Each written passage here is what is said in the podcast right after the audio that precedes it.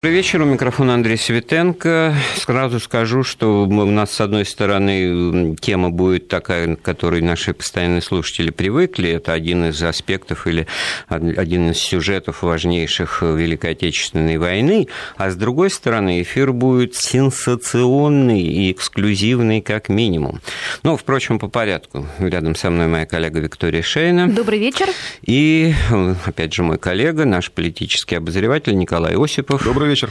Добрый вечер. И вот говорить мы будем об обстоятельствах смерти Гитлера, о версиях, о расследованиях, но при этом не повторяя, не опираясь на то, что общеизвестно, а опираясь на сугубо архивные источники, уникальные документы из личного архива Николая Осипова, потому что дедушка Николая Осипова, тоже Николай Осипов, и я теперь понимаю, почему Коля у нас Коля, был полковником НКВД, был полковником спецслужб, и в 1946 году был участником, если не возглавлял, специально наряженного следствия. Один из руководителей, да. Один из руководителей следствия, которое было обозначено рассмотрено как следствие по делу об исчезновении Гитлера. Даже вот. название звучит сенсационно. Да, да, то есть тогда в то время выясняли не почему он умер, а Куда искали или опровергали э, информацию об его исчезновении. Да, я просто напомню телефоны, взбудоражили, я надеюсь, мы нашу аудиторию 232 15 59, код Москвы 495, и смс-сообщение с заголовком «Вести» отправляйте на номер 5533.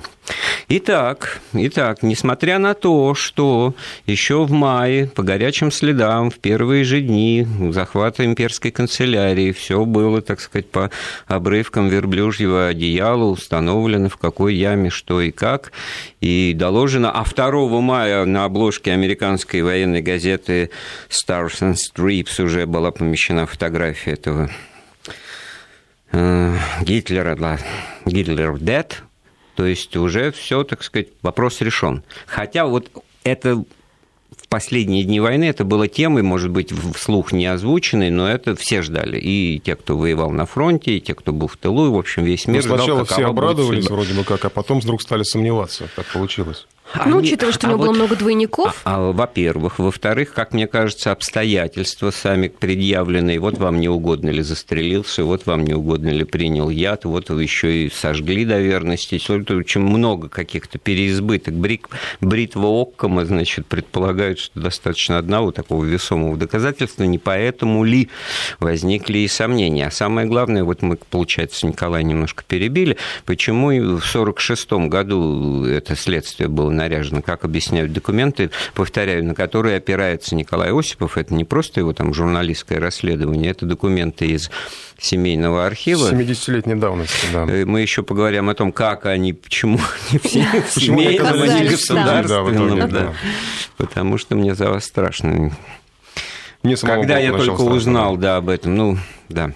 А, на самом деле, тех заданий, условно говоря, как вот мы с чего начали, оно звучало так, что с получением всего вам надлежит выехать в город Берлин в распоряжении генерал-полковника товарища Серова для участия в расследовании обстоятельств исчезновения Гитлера. И дальше вот прям роспись, что необходимо было сделать, э, составить. То есть, на самом деле, надо учитывать, что первая вот такая работа с самим материалом, условно говоря, то есть вот там по, по горячим следам, оно, конечно, было в 1945 году проведено, и были допросы, которые сейчас как раз лежат, некоторые из этих допросов передо мной на столе, потому что с ними в том числе работал и мой дед, и вот вся эта группа, которая э, туда в 1946 году отправилась.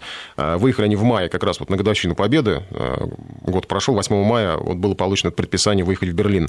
И они работали уже с тем, что через год осталось там на месте. То есть необходимо было осмотреть сам бункер, а, смотреть мебель, собрать какие-то вещи, допросить тех, кого можно допросить, и собрать э, протоколы допросов тех, кого допросили в то время, потому что многие уже к тому моменту были, ну, либо там в, в лагерях уже там, да. Ну, получили да, свое, да. Получили свое, да. И, а, кроме того, было, было задание провести переэксгумацию э, тел, то есть а, они все-таки работали, там была группа медицинских экспертов, которая исследовала Э, останки, сгоревшие уже к тому моменту, уже там истлевшие, как раз вот часть вот из них, вот, к сожалению, на радио нельзя передать э, фотографии, но часть из них была вот составлена. Этот фото, можно... фотоальбом, да, не совсем там приятные, может быть, картинки, конечно, Вот. Но здесь и части дивана, и вот осколки черепа Гитлера, и фотографии бункера, в общем, все, всех этих территорий. А поэтому это, ну, главная задача стояла выяснить, исчез он или не исчез. То есть плясали от плохого, от самого, потому что надо было вот выяснить... Давайте над этим задумаемся. Почему вдруг эта пляска-то понадобилась? С одной стороны, ни в чьих интересах, ну, не в Сталина, как мне кажется, в первую очередь, не было, так сказать, сеять э, подозрения, так сказать, и их умножить по поводу того, что Гитлер где-то, может быть, там оказался. Хотя бы, так сказать, только потому, что отношения с западными союзниками уже портятся, начали основательно, уже холодная э, война на пороге, что называется, и неким образом вооружать их вот э, Адольфом Лаизовичем, да простите, это было бы очень... И не потому ли, да, может быть, все-таки хотел убедиться в том, что действительно так оно и так. Там в майские дни 45 года ну, ну, наверное, эйфория психологическое, победы, да, да что-то было, конечно, в этом. Но кроме того, на самом деле, если э, исследовать вот первый допрос, протокол допросов, которые были сделаны в 1945 году, э, там все-таки есть расхождение. Почему и до сих пор, наверное, ходят легенды, что да нет, да на есть самом за что деле. Зацепиться. Да, там угу. цепляются именно тогда тоже цеплялись, потому что если вот посмотреть э, протоколы, то, допустим, секретарша Гитлера, она говорит про два выстрела, которые слышала в бункере, когда покончила жизнь самоубийством, да, и Гитлер, и Ева Браун. А другие линги, в том числе его слуга, говорят про один выстрел, и при осмотре останков тоже как бы не было понятно, застрелилась Ева Браун или отравилась поначалу, э, да, или и то, и другое все вместе взято. Потому что с Гитлером вроде все понятно было, отравился, застрелился. Да, Николай, вот действительно из Хабаровского края пишут нам примерно то же самое. Смерть Гитлера доказана давно, улик и челюсть показания личного дантиста. Мы об этом тоже будем да, э, говорить. Да. Мы как бы э, строим проблему мы в том, Мы почему... не пытаемся доказать, что, его, э, что он действительно умер Исчез. да, в 1945 году. Мы пытаемся Или, просто да. сейчас реконструировать это расследование в нашем эфире и, по мере и, возможности. И, во-первых, и во-вторых, понять причины самого этого расследования, почему необходимость в них появилась. Но и попутно к этой теме, наверное, да, по чуть-чуть лещу себе надеждой, что люди слушают рубрику на вестях ФМ полководцы 45 -го года из Челябинской области, кто круче Жуков или Рокоссовский. Это вот прям на свой счет принимаю. По-человечески, честно говоря, симпатичен Константин Константинович. Георгий Константинович был, конечно, в этом смысле и жестче, и круче, и, и сильнее, и тверже. А вот чисто в человеческих качествах это, конечно, на мой взгляд, Рокоссовский. Дальше, Новосибирская область. Гитлер, скорее всего, остался жив поэтому и расцвел неофашизм пышным цветом. Но вот такая сентенция, она очень не лишенная оснований, но не, не он сам, а, наверное, вот эта память, которая зиждется на том, что вот хочется, чтобы так было, и тогда человек склонен думать именно так. И в этом смысле, вот действительно, Николай, вот, ну, не ворошите это прошлое, в нем уже все состоялось и все понятно. Нет, значит, э, следствие как бы с самого начала начинает повторять, повторять повторяя шаги того расследования оперативного войсковыми, так сказать, разведчиками осуществленного в мае 45-го, и собирает, значит, ну, как бы заново всю совокупность фактов. Да. Ну, в том-то и дело, что изначально было проведено расследование, в общем-то, ну, не сказать, чтобы так, не хочу никого понижать, но все-таки не специалистами в сыске, да, в, в экспертизе. Это было такое расследование по горячим следам. То есть собрали, увидели то, что ну, там фрон, осталось. Ну, да. Армейцы да, нашли да, тело, да. А в 46 году туда туда направлена была, вот я ну, не, ничуть э, с гордостью скажу, что туда была направлена элита, а, оперативная элита. То есть это были лучшие сотрудники, а, потому что я где-то, кстати, читал, э, про, когда вот какие-то материалы, там, э, особенно относительно сомневающихся в том, что Гитлер действительно был, покончил жизнь самоубийством, что вот это было такое поверхностное расследование, что как бы там просто пришли, посмотрели, значит, мебель, там, отколупали от дивана там пару, значит, дощечек, да, сфотографировали и все там. Ничего подобного. Расследование шло несколько месяцев, работа с материалами шла несколько месяцев, и в тот, как раз вплоть до того, что как раз если говорить о моем деде, э, то это был человек такой, э, он такой э, увлекающийся самим процессом следствия. То есть... Вот это слово «сыскари» известно. Сыскари, вот да, в самом да. лучшем, самом, самом высокопрофессиональном это, значении. Был, да. такой, был такой писатель советский Лев Шейнин.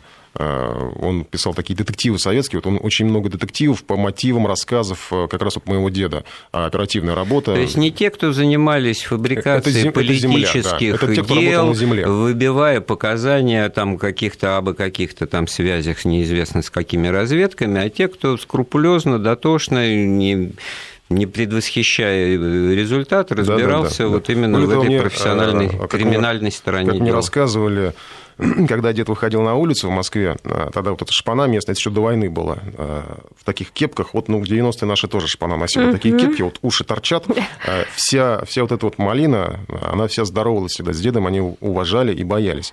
Уважали за то, что не пришивал никогда никаких левых дел, потому что, как бы, ну... Вот ну, это просто было сделать в те времена, по закону, да. По закону работал, вот, и в том числе вот это все как раз описано у Льва Шейнина в его рассказах, э, которые многие реконструировали, кстати, он, он предлагал деду совместно писать книги, тут сказал, нет, я тебе все расскажу сам, вот, а ты уж сам пиши книги про все эти уголовные дела, про расследования. Вот, и, э, то есть, как бы, да, действительно, это люди, которые работали на земле, которые знали вот эту вот кухню всю э, сыскарную, и поэтому их отправили туда именно, чтобы вот они провели полноценное масштабное исследование всего, что там было собрано. Ну, чтобы открыть и тут же и закрыть вопрос, но который заключался в том, что источники, вот они по-прежнему, несмотря на все, так сказать, доказательства и наличие этих дел, мы, кстати, потом обсудим, насколько насколько оно было секретно, насколько его материалы были, так сказать, Конечно, на каждой озвучен. странице гриф совершенно да, секретно. Оно было секретно. Конечно. И в этом тогда э, смысл в том, что вот тоже не, не очевиден. Значит, только для того, чтобы советское руководство, значит, знало и успокоилось, да, потому что источники,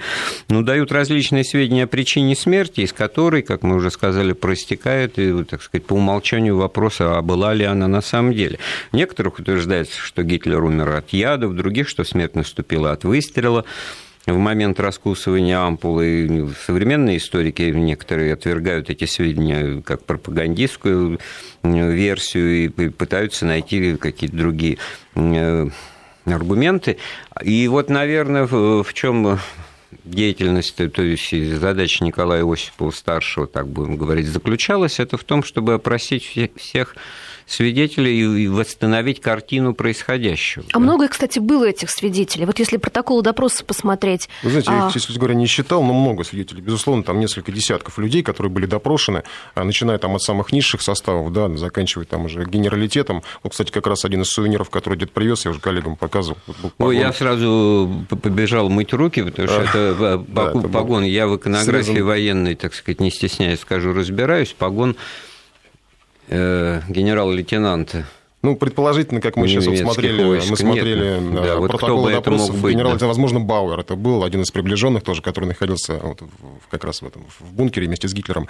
Вот. Ну, трудно сказать, естественно, как бы это бездоказательно, просто это погон, как бы сувенир, который дед привез после расследования. Шитой, Оттуда... шитой, витой вот этот с макаронинами, да. как их, значит, называют, этот погон немецкий с одной култышкой или ну, шишечкой. Секретарша, да. секретарша перечисляет, вот здесь, если смотреть, здесь 11 человек, которых вот она лично видела там, с которыми общалась, да, там еще есть несколько человек, которых она вообще не знает. То есть это и Борман там был, и Геббельс, э, Фос, э, Крепс, э, вот кого она там видела. Ну, естественно, это слуги ближайшие, это Линге, там и Гюнш, кажется, и Крюгер, Крюгер, да, слуги э, Гитлера.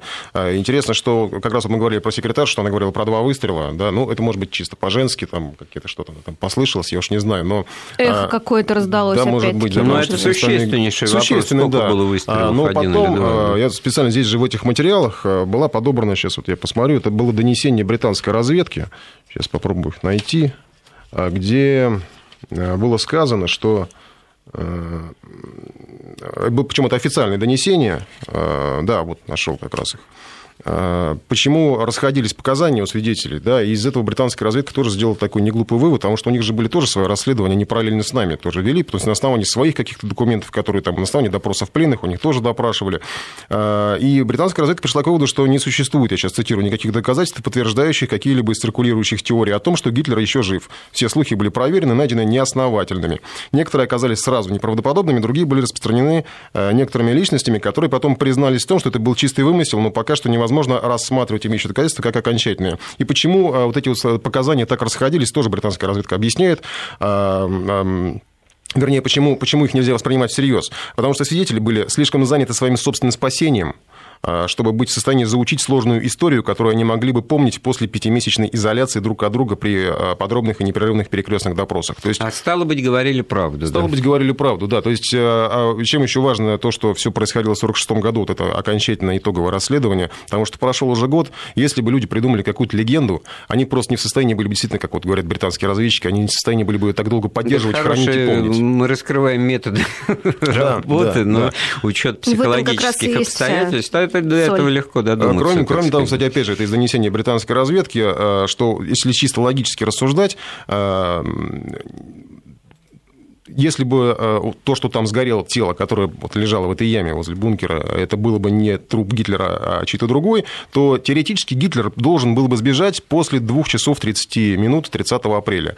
Э, но побег после вот этого времени э, был невозможен, потому что просто там взлететь на, даже на учебном самолете было невозможно, потому что пилотов просто не были, потому что пилоты все разбежались уже к тому моменту. И Ханна Райч улетела к тому времени уже. Но все-таки вот то обстоятельство, что какие-то Э, фигуры, персоны Бонза, так сказать, куда-то исчезли бесследно, и осталось подозрение, что они смогли из этого окруженного Берлина в условиях боевых действий, сумятицы, невнятицы и так далее, значит, выбраться, оно как бы подогревало э, тлеющий огонь в этой, так сказать, теме э, и подозрений. Ну, тот же Борман. Борман, да, причем Борман во всех показаниях фигурирует очень подробно, и слуги личные про него рассказывают, что он вместе выносил носил фактически тело Гитлера в этом верблюжьем а Я прочитала такой момент про вот. Бормана, что дневник его сохранился, да, и вот как раз же. там рунический символ он стоял напротив 30 апреля, символ, означающий смерть. Как раз там э, было указано имя Гитлера и Евы Браун, и что вот это было тоже одним из э,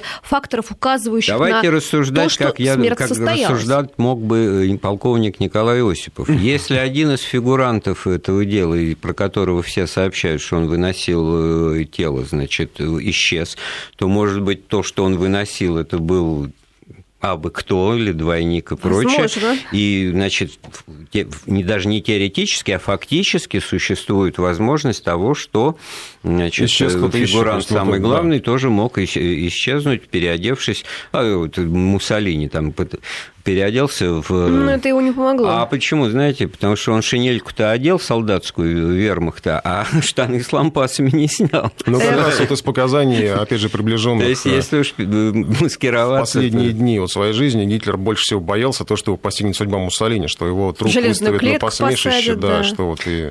Поэтому он и велел себя сжечь. Э, по одной из последних его просьб было, да, проконтролировать, что он действительно умер. И... и, может быть, по этой же причине не предпринял отчаянную попытку вот э, смыться, улизнуть, как на это решились, ну, достаточно солидные люди, тот же Борман, тот же Мюллер, про которого вообще еще вдвойне неизвестнее, чем про Бормана ситуация э, складывается.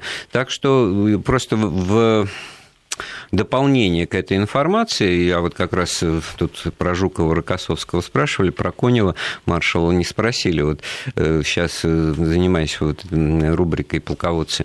1945 года. Э, Иван Степанович Конева мемуары читаю, у него очень подробные, причем такие объективные, нелицеприятные вещи пишет о событиях вот последних дней штурма Берлина и признает, э, что 1 мая через позиции Первого Украинского фронта к, юго, к югу и юго-западу от Берлина удалось просочиться нескольким тысячам немецких солдат и офицеров. Ну, в этом нет это, ничего да. удивительного. Ну, во-первых, там группировка-то 200-тысячная была, так сказать, и могло просочиться и больше, если бы их не останавливали, так сказать, не щадя своей жизни наши солдаты в последние дни войны, когда уже, в общем-то, все было понятно, да, и далеко бы не ушли. Но все равно, значит, вот сам факт того, что какое-то э, энное количество людей, не 2-3 человека, а несколько тысяч ушли, так вот среди них э, отчаянии могли оказаться ну, очень как Среди персоны. как раз вот этих людей э, бродила по Германии несколько недель э,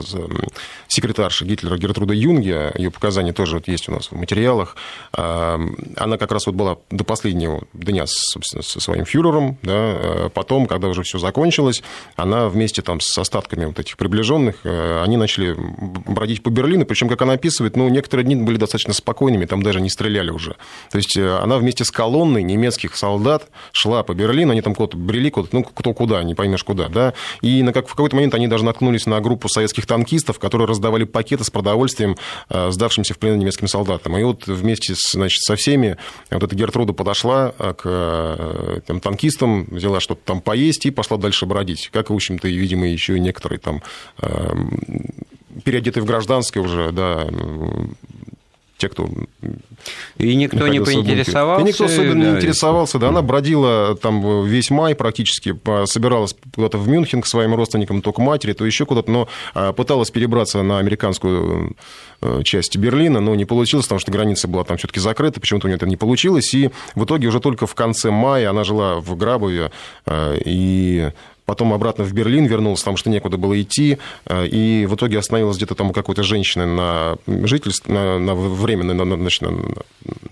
нашла себе какую-то комнату, и там уже была задержана в начале аж июня ее задержали, там 3 июня. Вот. То есть все-таки задержали? Ее задержали, ее вычислили, конечно. Ну, все-таки велся какой-то поиск тех, кто мог находиться, потому что те, кто там, э, те, кого отловили, они даже давали показания, да, э, в том числе там и слуги, там и э, какие-то там офицеры, которые были, которых вычисляли, как тогда находили. Вот, и они давали показания и искали, естественно. То есть тогда какая-то оперативная работа тоже шла по горячим следам, потому что надо же было найти приближенных тех, кто находился в бункере, и как-то понять, что все-таки где они, да, там, и кто какую роль выполнял во всем этом действии. Вот, и тогда же их многих и допрашивали.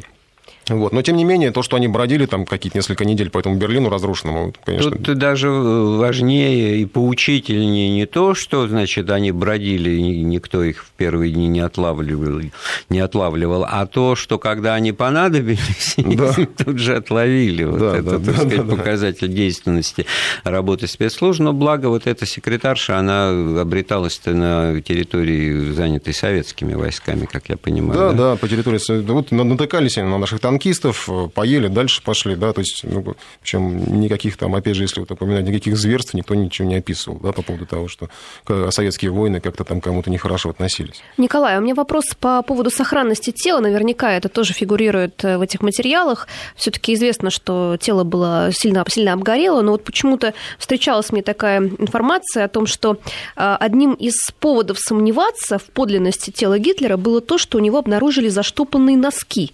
И вот у меня вот возникает сомнение, да, если человек так сильно обгорел, то как что-то можно было вообще говорить о сохранности носков, например? Про носки э, в материалах в этих ничего не говорится. Там очень подробный допрос э, зубных техников, зубного врача и ассистента зубного врача, которые как раз вот рассказывают, что, во-первых, у Гитлера были уникальные зубные протезы. Это было золото чистое, которое было покрыто фарфором, ну, чтобы это не как вот да, у нас там в советское время было принято, да, чтобы сверкать фиксами фарфоровые зубы покрыты, да. Э, у Евы Браун вообще был уникальный э, мост стоял который, э, как сам зубной техник вот рассказывал, э, он сам придумал его, тогда еще не было такой технологии изготовления мостов, чтобы их не было видно, они там где-то совсем близко, видимо, к передним зубам стояли, э, крепления, и чтобы их не было видно снаружи, их там крепили как-то сзади, этот зубной техник, он сам придумал, как это сделать, вот, и он, это был вот его ручная работа, можно сказать, поэтому это то, как бы, о чем... Ну, это как технология криминалистики, это действительно уже к профессиональной стороне дела, когда вот обнаружили, что отпечатки пальцев, вот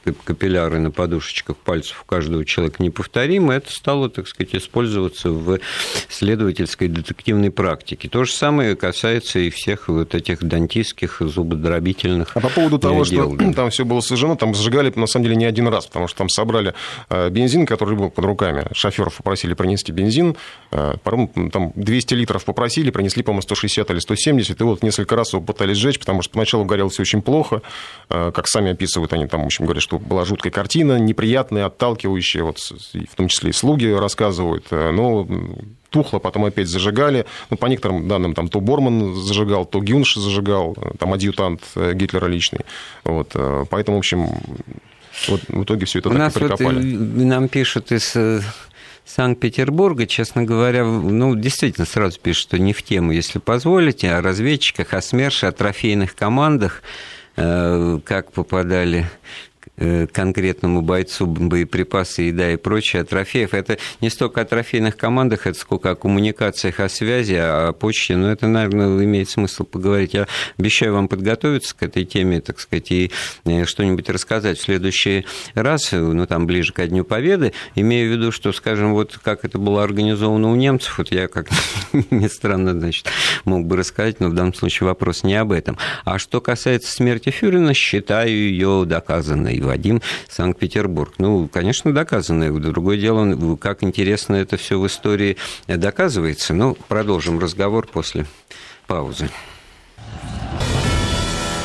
Продолжаем разговор, который я веду вместе с Викторией Шейной и Николаем Осиповым э, о самоубийстве Гитлера, о его обстоятельствах, о расследовании, о подозрениях, о вопросах, которые возникали и не только в первые дни войны, как мы видим, но и позже, годом спустя. Мы располагаем уникальными э, документами, которые вот Николай принес в студию. Они хранятся в его семейном архиве. Его дед, полковник Николай Осипов, вел специальное расследование об исчезновении Гитлера э, в 1946 году.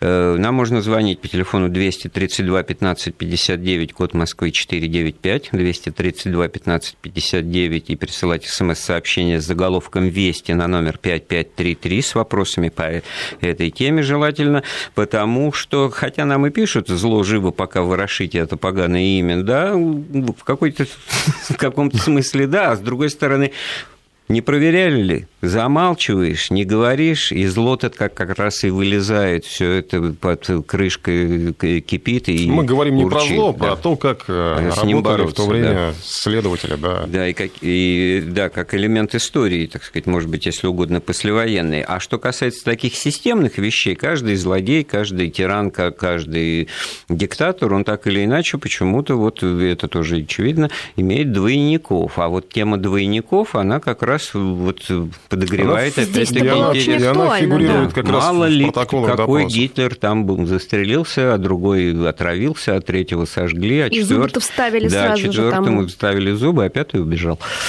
Ну, насчет того, что да, у Гитлера было, были двойники, говорили, естественно, много, но вот если опираться на документы, на показания э, захваченных э, эсэсовцев, в частности, вот только один из них э, упоминает, это Ганс Хофбек, унтерштурмфюрер СС, лейтенант, Э, он тоже, его тоже допрашивали, допрашивали его в марте 1946 года. Э, и он говорил, что да, действительно, был человек, похожий на Гитлера. Э, это был партия имперской канцелярии.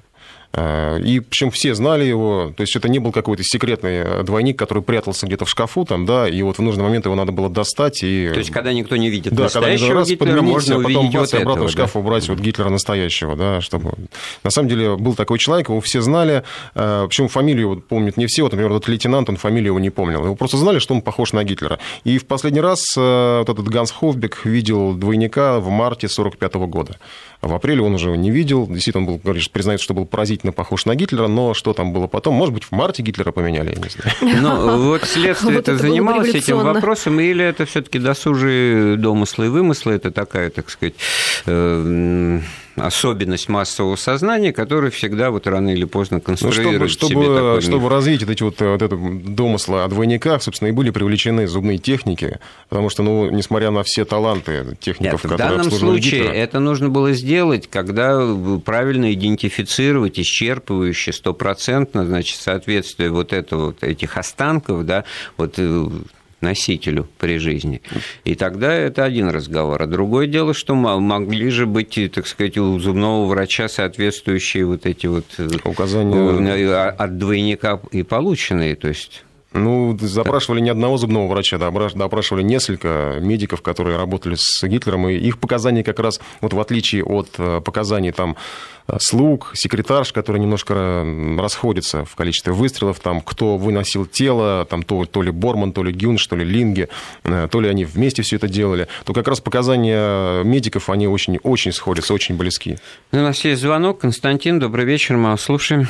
А, добрый вечер, Константин, ваш постоянный слушатель, да. Да, приятно слышать. Я, да.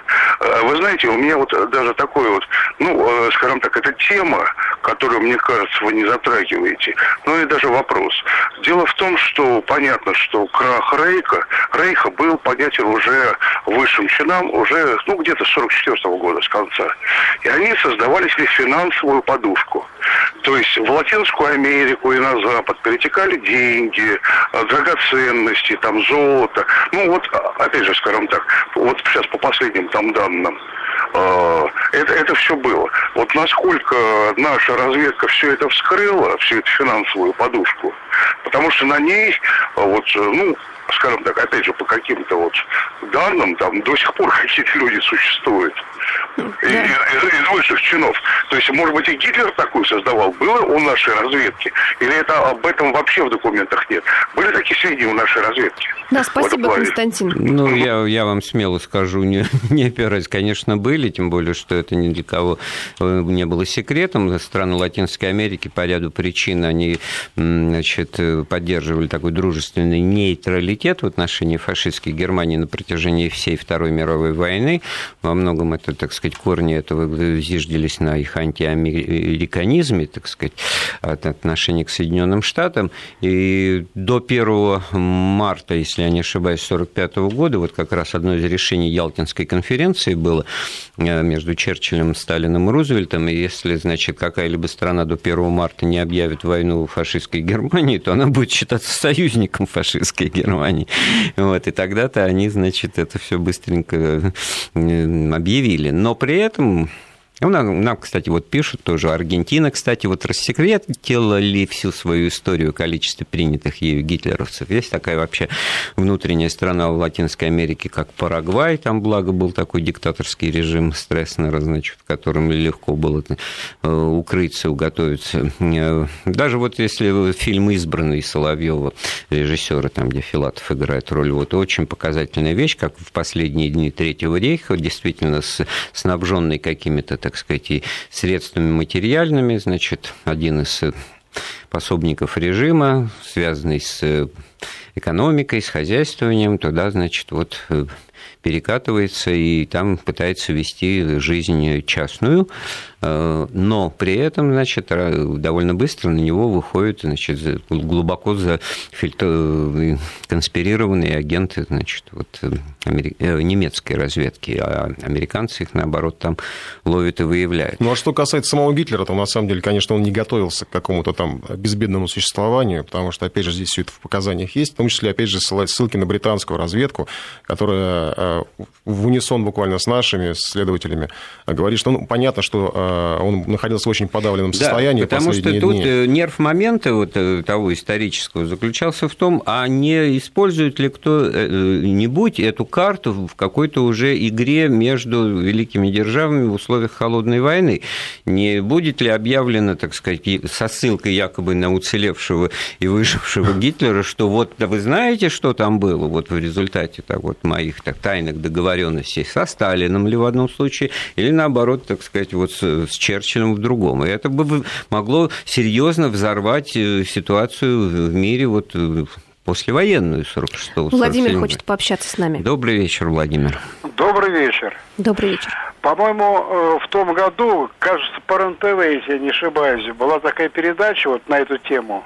И э, в Аргентине в Аргентине полно якобы было свидетелей, что где-то он там э, какая-то хозяйка его э, он у нее там снимал квартиру и жил что якобы он жив был. Вот, э, ну, Это да, аргентинский да. публицист Абель Басти написал даже об этом а, книгу. Да, да. А, история, в общем-то, она базируется вот как бы косвенно на истории реального Эйхмана, который действительно жил в Аргентине. Это крупный там, нацистский преступник, э, организатор вот, массового уничтожения евреев. Израильская разведка Моссад за ним охотилась и благополучно его так в середине 50-х годов там выявила, нашла, вывезла. И это тоже одна из таких славных страниц. Ну, на прошлой неделе появились сообщения, подборка сообщений о том, кто из американцев где видел живым Майкла Джексона. Да, ну, мы, конечно, не сравниваем, Элвис живку. Александр нам звонит. Добрый вечер. Алло, здравствуйте, Александр Добрый вечер. Москва. Да, мы слушаем. Я хочу сказать вот такую простую вещь, что, ну, я не знаю, может быть, некоторые знают, не знают, что Третий рейх существовал 12 лет всего. Но обратите внимание – что была создана э, реактивная авиация, ракетная техника, ядерное оружие, электронику они подняли на новый уровень, э, значит, изобрели оксидные катоды. Вот вчера буквально узнал, что прожекторы использовались при штурме э, Берлина не только потому, чтобы ослепить каких-то там снайперов, наводчиков и так далее, а потому что у них были приборы ночного видения. Понимаете? Угу. Вот обратите внимание, за 12 лет. Так а в чем вопрос ну, вас, ваш к нашей а вопрос теме? В том, а вопрос в том, что не надо никогда очень сильно обижать ни отдельных людей, ни отдельных животных, ни социумы. Когда их прижимают к стенке, понимаете, они... Они начинают изобретать такое... приборы ночного, ночного видения. Там. Да. Нет, Александр, ну, а, вот, кстати говоря, это очень такая трепетная тема. Понимаешь, кого мы победили? Дураков, глупцов, фанатов, значит, каких-то э, очумелых фашистов, значит, и война в этом смысле была как уничтожение тараканов. Нет, мы боролись с очень умным, опасным, страшным в этом смысле врагом, вооруженными передовыми технологиями, ясным в этом смысле умом, и действительно, я бы мог даже к этому списку и добавить, ракетной авиации. Вот ни у американцев не было реактивных самолетов и этом абсолютно ни взорвавшимся, потому да, что до конца да. апреля Гитлер верил, вот что еще что-то можно Только вот к чему это все, на что это было обращено, как это было использовано, интеллектуальный потенциал нации, в данном случае никто не, не отказывает э, в том, что это была цивилизованнейшая нация, и самый главный урок истории как раз заключается в том, как такая образованная нация с такой давней историей может ухнуться в такой вульгарный, варварский, пещерный национализм, где вот на лбу напиши, что я ариец, значит, уже это человек первого сорта. 12 лет – это все таки достаточный срок для того, чтобы у людей было изменено сознание. Смотрите, что на Украине происходит, год всего, да? Да. А вот возвращаясь к тому, на, э, на чем нас гость, так сказать, оборвал э, наш разговор, это к тому, что, вот, кстати говоря, нам задают более-менее конкретный вопрос, на который мы сейчас вот спустя 20 секунд уйдем на паузу, я его просто озвучу. А куда девали труп Гитлера после обнаружения? Чекисты утверждают, что сожгли. Каково ваше мнение? Юрий Ульяновск. Наше мнение мы э, расскажем после выпуска новостей. Э, ну что ж, мы продолжаем разговор с коллегой Николаем Осиповым о том расследовании, которое было предпринято э, э, спецслужбами советскими в 1946 году, и начиналось оно как бы под таким, так сказать, условным названием «Дело об исчезновении Гитлера», что, в общем-то, Но при этом называлось оно «Дело миф». «Дело миф». «Дело миф». Вот. Да. И как бы уже к финалу, так сказать, закономерному и поучительному историческому продвижению продвигаясь, вот у нас тем более и спрашивают, из Ульяновской области в частности, значит, куда девали труп э, э, Гитлера. Ну, общеизвестно, что э, он был захоронен на территории одной из советских военных баз, на территории ГДР. В 70-м году, когда территория этой базы должна была быть передана значит, местным властям германским, то по предложению Юрия Владимировича Андропова, которое санкционировало Политбюро, останки были вырыты, кремированы до пепла и затем выброшены в реку. По одним сведениям в Эльбу, по другим, значит, в реку Бидориц. И понятно, Офицер что КГБ сведения... Гуменюк, да. якобы вот И понятно, почему выбросил. эти реки разные. Потому что нельзя делать, так сказать, вот на пустом месте создавать еще одну, Чтобы так не сказать, было да, какого-то мемориала, так сказать, там, мемориала да, или да. вооружать людей вот так, такой вот, так сказать, ниточкой, да. Поэтому и мы ничего здесь уточнять больше а не на будем. на момент следствия они как раз находились вот под Магдебургом, и там и было задание, мы уже говорили про реэксгумацию, чтобы исследовать, как раз вот сфотографировать все останки, которые были, найти пулевые отверстия там вот в черепе Гитлера, который был. Вот с черепом, кстати говоря, какие-то вопросы, но сначала мы от вопроса Валерия, от слушателя. Да. Да. Валерий, добрый вечер. Добрый вечер. Э, такой вопрос. Было вот э, недавно в прессе и на телевидении информация что в последние дни СС, вернее часы даже, э, заменили морские котики. И в связи с этим, если вспомнить, что затапливали специально э, метро, метро да. ну, вот, и подозрительно для чего же. И э, я думал, честно говоря, не всерьез, когда э, мой отец служил в Германии, был ребенком и дружил с немцами. И его бабушка э, говорила, что якобы они через сейф ушли сзади. И сюда внесли э, подставного Гитлера. Ну а теперь вот, когда вот эта информация с водолазами, э, весьма подозрительно действительно вот получается. Как, да, И как... самый главный вопрос. Э, уверяют, что подставной был вот этот Гитлер, я имею в виду медицинский, показания, когда мосты ставили и так далее. Да, вот, мы уже эту тему книги, разбирали. Там, э, они все отрицают, что это был Гитлер, и книги серьезных исследователей. А 80% денег э, на развитие Германии, когда вот предыдущий товарищ удивлялся, почему такое развитие большое, были американские. И такое впечатление, что это действительно засланный казачок, э, так же, как и сейчас вот ну, это известно, На Украине да, новый президент и все остальное. Спасибо. Спасибо. Ну, вы знаете, вот тут самое, на мой взгляд, интересное, это про морских котиков, то есть про морскую пехоту.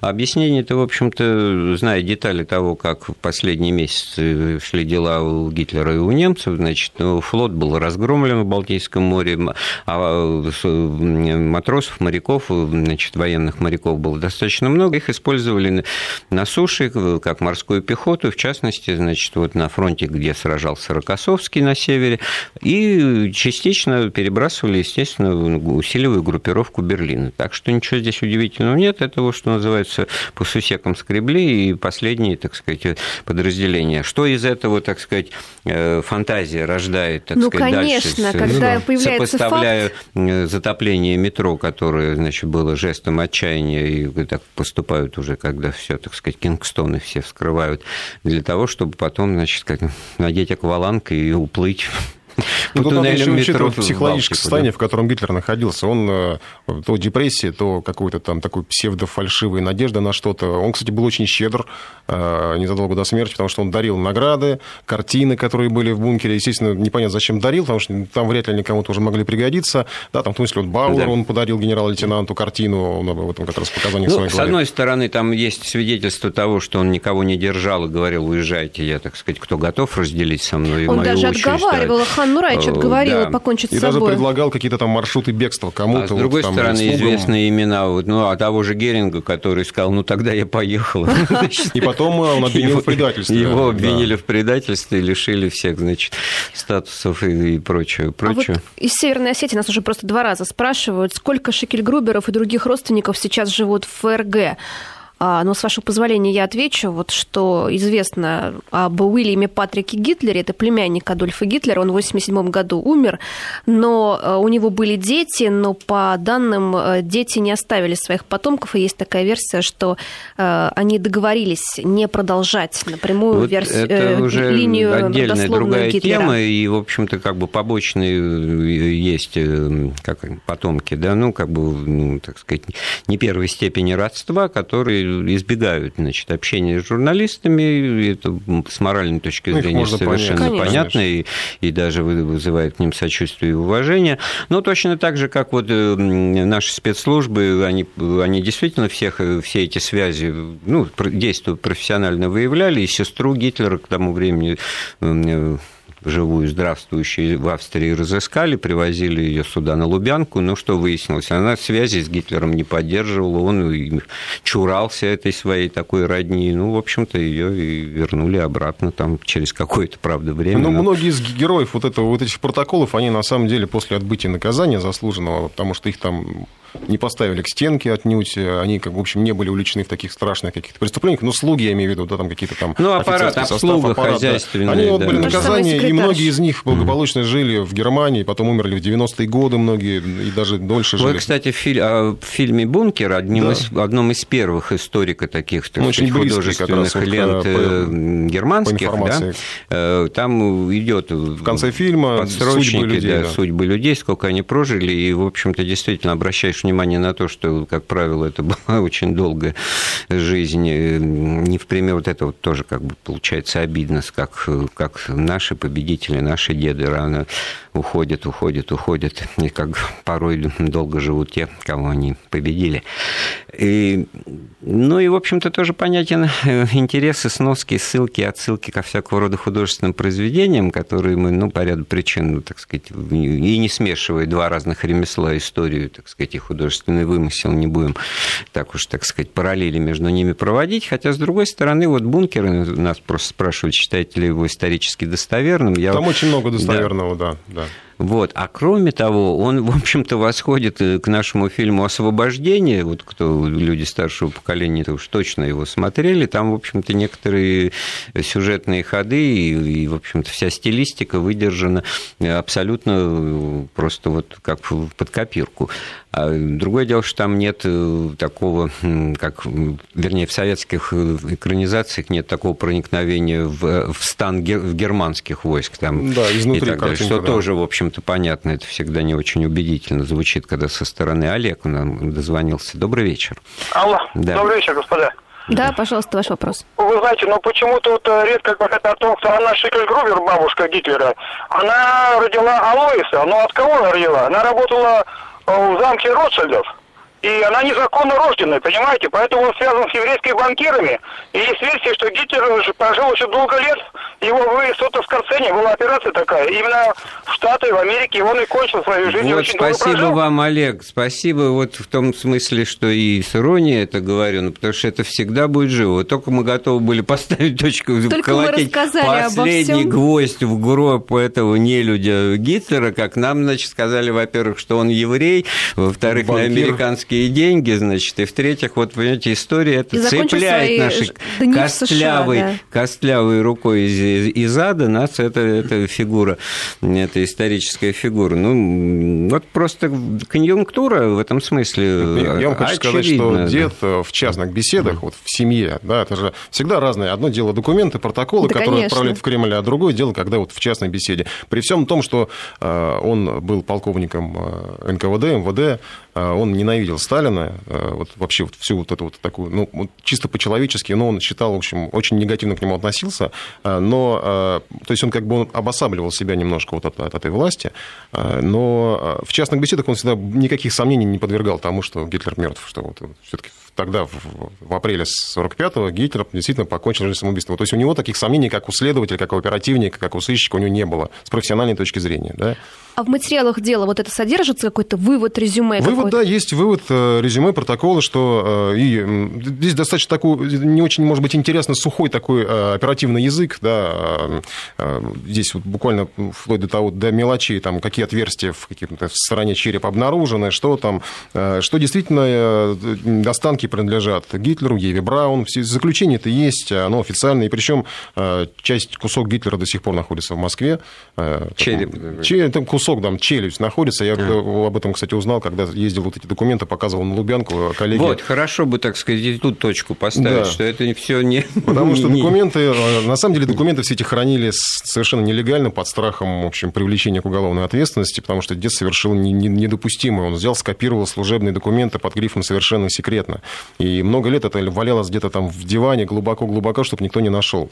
А, и потом, когда уже я стал заниматься журналистикой, работал тогда на «Маяке», на Вестях ФМ, потом э, и э, с коллегами из Центра общественных связей пообщался из ФСБ, и они узнали об этом и пригласили меня показать им эти документы. Они сказали, что да, все уже давно рассекречено, попросили дать почитать, посмотреть, с удовольствием посмотрели, почитали, убедились, что действительно это так, что эти документы подлинные. Э, и да, вот и мы, расстались Мы же вот не случайно да, довольны. что это эксклюзивный эфир, умеренно сенсационный, и не в том дело, что мы как бы опять посеяли сомнения в том, что, так сказать, Э, судьба Гитлера сложилась не так, как она сложилась, а в том, что мы опираемся как раз на те документы, в данном случае Николаем Осиповым, э, принесенные из которых следует, что Гитлер покончил жизнь самоубийством, так сказать, и тут жирная черта и точка подведена. Ну что ж, подошла к концу наша программа, ее подготовили Виктория Шейна, Николай Осипов, Андрей Светенко. Слушайте Вести ФМ.